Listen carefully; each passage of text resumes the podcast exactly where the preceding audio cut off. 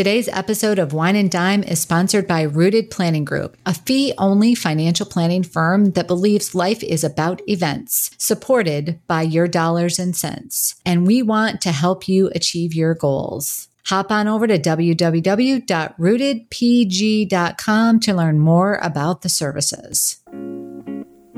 Every week, it's my goal to share financial information that helps you in both your life and Financial Vineyard. We hope it takes you from your roots to the journey of your vines and the influences in the air that have helped craft your delicious life. Like wine, life and finances have different palates that should be celebrated and not judged. Hello, Wine and Dime listeners. Amy Irvine here, and I'm going to be sharing with you a bit of information that I learned while I was at a conference in February, early February, with a company called LLIS. For those of you that don't know what LLIS is, it is a company that writes life insurance, disability, long term care for fee only planners. So they are the folks that we work really closely with since we don't write uh, life insurance policies or long term care policies or disability policies because they pay uh, in a commission um, manner. That's just how insurance policies pay as a general rule. So, since we can't accept commissions to be considered a fee only financial planner, and we don't accept anything from LLIS either except education, they are the ones that actually write the policies when we recommend it for a lot of our clients. So, they're one of our predominant providers. They offered a conference in February on Clearwater Beach, and they went through some amazing information that I thought would be nice to share with you. So, I'm breaking this up into two parts so that you can learn what I learned at that conference. Now, I know insurance doesn't sound like it's the most exciting thing in the world to learn about, but I'm hoping to share with you some really important information that might be, you might be wondering about when it comes to insurance. Before we get there, however, I do want to uh, let you know that our wine portion of the show going forward for the rest of the year is going to be an around the world theme. So I'm going to be picking wineries from different areas. Um, matching it up to foods that might work really well this, um, from that particular area. And we're going to try to pick a different region and country every month. I'm going to have to start with my hometown, uh, well, home state, I should say, and one of my favorite wineries that exists in that state, and that's Prejean. So for the next two episodes, because that's the rest of February, that's what I'm going to be focusing on. Now, today, I, because we were talking, specifically going to be talking about some underwriting FYIs, I picked a wine that is probably a little more advanced in complexity because underwriting is extremely complex. And it's also a specialty wine, which underwriting also is a specialty. The name of the wine that I would recommend, and it's a little on the pricier side, but Brent and I have been really pleased with it, is called Bosun's Mate. Bosun's Mate was designed by Tom Prejean, who is the winery owner, and it's actually a tribute to his dad. Now, if you go online to prejeanwinery.com and you look up Bosun's Mate, it really doesn't talk about the story behind it. It just talks about the blend of the wine. But you need to learn about the story behind Bosun's Mate. So I'm not going to spoil that. This is a cliffhanger. Go out and learn why he named it Bosun's Mate and the family history behind it. I think you'll love the story as much as the wine. Um, I very, Brent and I very much enjoyed it. So, moving into the hot topic of this particular podcast, one of the things that I found very intriguing was the post COVID underwriting. So, the one of the things okay so let me back up. The the speaker for that particular topic specializes jennifer stiles is her name. She specializes in new business and in underwriting. And what i was really shocked about when she was talking was that we often think every, you know, a lot of our folks think, oh, I'm healthy, I'll get the best rating. But she mentioned that about 70% of people are approved at standard. So if you get above standard, then you're in a pretty small minority. So that was very eye opening to me. So if you're thinking about any kind of life insurance or, um, you know, the underwriting process of life insurance, that was a staggering number to me. And today's topic, that's really what we're going to be focusing on is specifically the life insurance process. But again, some of this would be true of anything. Uh, but I am going to be do- talking about disability and long term care uh, along you know the way with with this particular series that i'm doing so just as an fyi there are four areas of underwriting was what we were taught lifestyle medical history financial, and family history. When it comes to lifestyle, what they're looking for are things like hazardous activity, drug and alcohol, driving record, foreign travel. Those kinds of things are the things that they're looking for. And by the way, when it comes to the drug and alcohol, marijuana is considered a drug. And they do ask the difference between smoking versus edibles. And because more and more states are you know, opening up to this, it is a question that that they're digging into a little bit more. And there are certain companies that are more favorable towards the use of this product than other companies. So just again, FYI on that. When it comes to medical history, again, 70% of people that this particular, so it's interesting that 70% are approved at standard, but also that 70% of the clients that LLIS has interviewed are on some sort of anxiety or depression medication. So don't feel like that's a barrier of getting it. And also, as an FYI, this is something I did not know. Prescription, there's a prescription database that's utilized when they pull your medical history. So there, this is something that when you fill out the application, you're signing off on they can pull this kind of information, just like they can pull your driving record. So there's this prescription database and they code it by green, yellow, and red. That's the colors that they use in the database. I did not know that that actually existed, but it does. And then they, of course, are going to look at your medical records, which typically takes about 30 days to, to gather that information, unless your physician has electronic health records.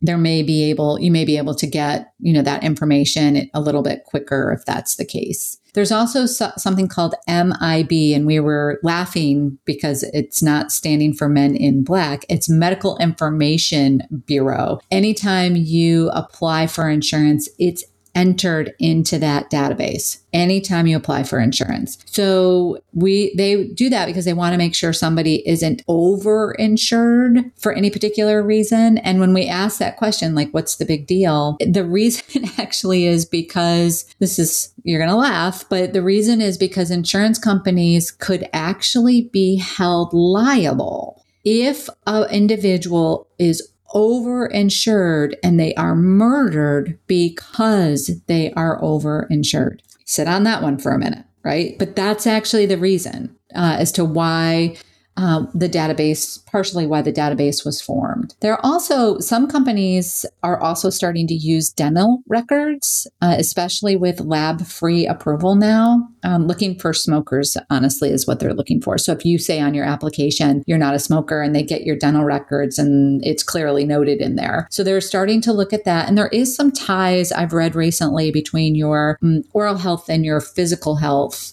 uh, as well. So they are starting to look more at that. And there are some insurance companies that are starting to utilize wearable devices to bump you up in an approval class. You can provide your workouts, um, your good diet habits, all of those sort of things, and it may actually bump you up a, a, a rating level. One thing that they mentioned to us was if there is a change in health now under the medical section, if you have a change in health prior to when the underwriting starts and when the policy is issued, for example, if a client is diagnosed with COVID or something else, we may need to wait 30 days to actually get the policy in place, even if they've gone through the underwriting. Hopefully, that doesn't start the process all over again, but it could. On the financial side, one of the things that they want to look at on the financials for underwriting is just to make sure that there is um, that there isn't something that is, you know, again, a risk factor associated with with your uh, underwriting process. So they just want to make sure that there isn't something that stands out to them that shows, you know, like gambling background or a bankruptcy. Because if you're if you're not financially if you're financially taking risks that could mean that your risk rating increases so it's not again it's not like it's going to prohibit you from getting it, but they also want to look at things like income replacement and estate protection and the amount of deathbed allowed based on your age and your income and your family needs and if you have college, if you don't have college. So there's a lot of things to, that that goes into the underwriting when it comes to the financial side. And then finally, as I mentioned, family history. This is where they're looking for any kind of specific family history that might be applicable to you for your parents and your siblings, typically. That's what they're looking for specifically is parents and siblings. They want to know if your parents and siblings uh, have any kind of medical history that might make you a higher rating. They specifically want to know diagnosis a lot of times prior to, for parents and siblings prior to age 60. And for long term care, any parental history of dementia could come into play. There are a lot of companies that are now starting to promote themselves as possible lab free companies, but it's only about 30 cent, 30% when it comes to the medical side as an FYI. And um, if they, especially um, companies were looking to keep this kind of thought process during COVID but the automated underwriting is is getting more and more common. However, that has its pros and cons because sometimes uh, people will answer things in a certain way, and having if you had a chance to talk to an agent, you you know you could have you might misunderstand what the question is, is what I'm getting at. But more and more companies are going to that automated underwriting. The consumers can get a report if it comes back, if there's some reason what, that it gets declined, but they do have to ask for that. Um, you know, so if you apply for something and it's this automated underwriting and they decline it for something, you can ask for a report. And if something goes through automation, then can't it, it can't be pulled back through full underwriting, even um, even if it did, because it likely won't improve the results. Just as an FYI, there are a couple companies that do offer this uh, lab free, um, but it really depends on your situation. So we still encourage you to talk with us and and to talk with LLIS to to get some pre quotes and some pre suggestions on which direction you might want to, to uh, follow. Also, just wanted to let you know that there are some, when it comes to the underwriting and the automation, approval scores that kind of come into play. In 2021, um, there were items that were listed under there's like different categories of things like high blood pressure or blood pressure medication or cholesterol or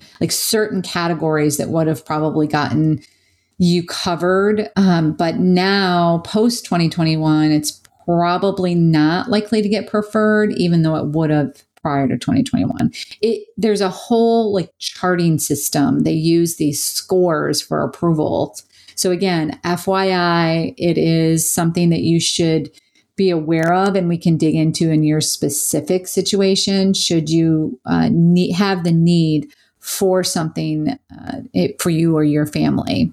So I know that this was a lot of information to digest. You may want to re-listen to this podcast if it uh, if it's pertinent to you, or you know if if not necessarily right now, but you know somebody who might be going going through the underwriting process, you may want to forward this podcast to them to listen to and um, you know think through their situation none of the things that i mentioned is going to prohibit you from getting life insurance it's just simply something that you should understand. So, because there's a lot of confusion, like I think I said initially, you know, a lot of people think, well, I have a really healthy lifestyle. I'm, I'm pretty healthy. Uh, things have definitely changed over the last few years, and standard is still good. Just we don't want you to think that you should go into this with a, well, I have a, a really healthy life. Um, so I'm going to get preferred. Only 30% of people actually do get, um, well, only 70, most people get standard is the way I should say it because some people get some standard and some people get preferred. Well, we appreciate you listening to the show today. We hope you enjoyed this episode. We would love it if you would share it with your friends and rate us on iTunes so that more people can find us like you did. Also, feel free to go out to rootedplanninggroup.com. So it's rootedpg.com um, and sign up for our newsletter because we constantly have information coming out that you might find